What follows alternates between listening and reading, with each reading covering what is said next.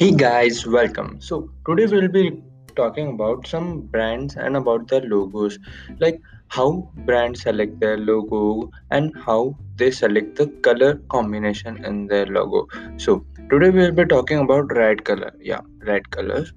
So when it comes to identifying your brand, your logo is prob- probably the first thing your customer will think of. While on while owning the narrative and message behind your logo should, of course, be your primary concern.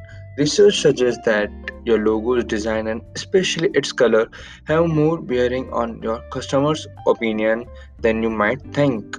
So, some logos with red color are YouTube, Kmart, Netflix. So, what's the psychology behind the behind using this color? Will the red logo benefit your company?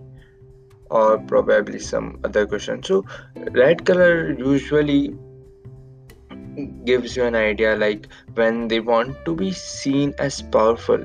When the companies want to build as powerful passionate exciting or to create urgency.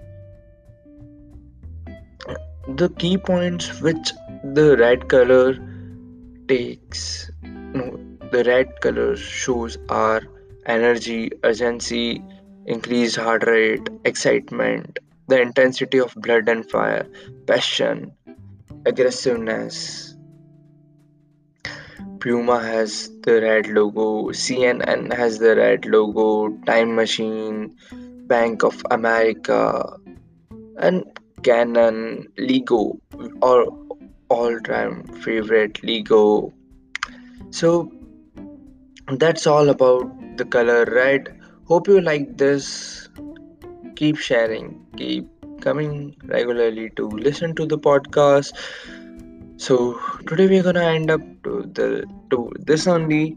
So tomorrow we'll be doing a review of orange color and how it affects your company's reputation.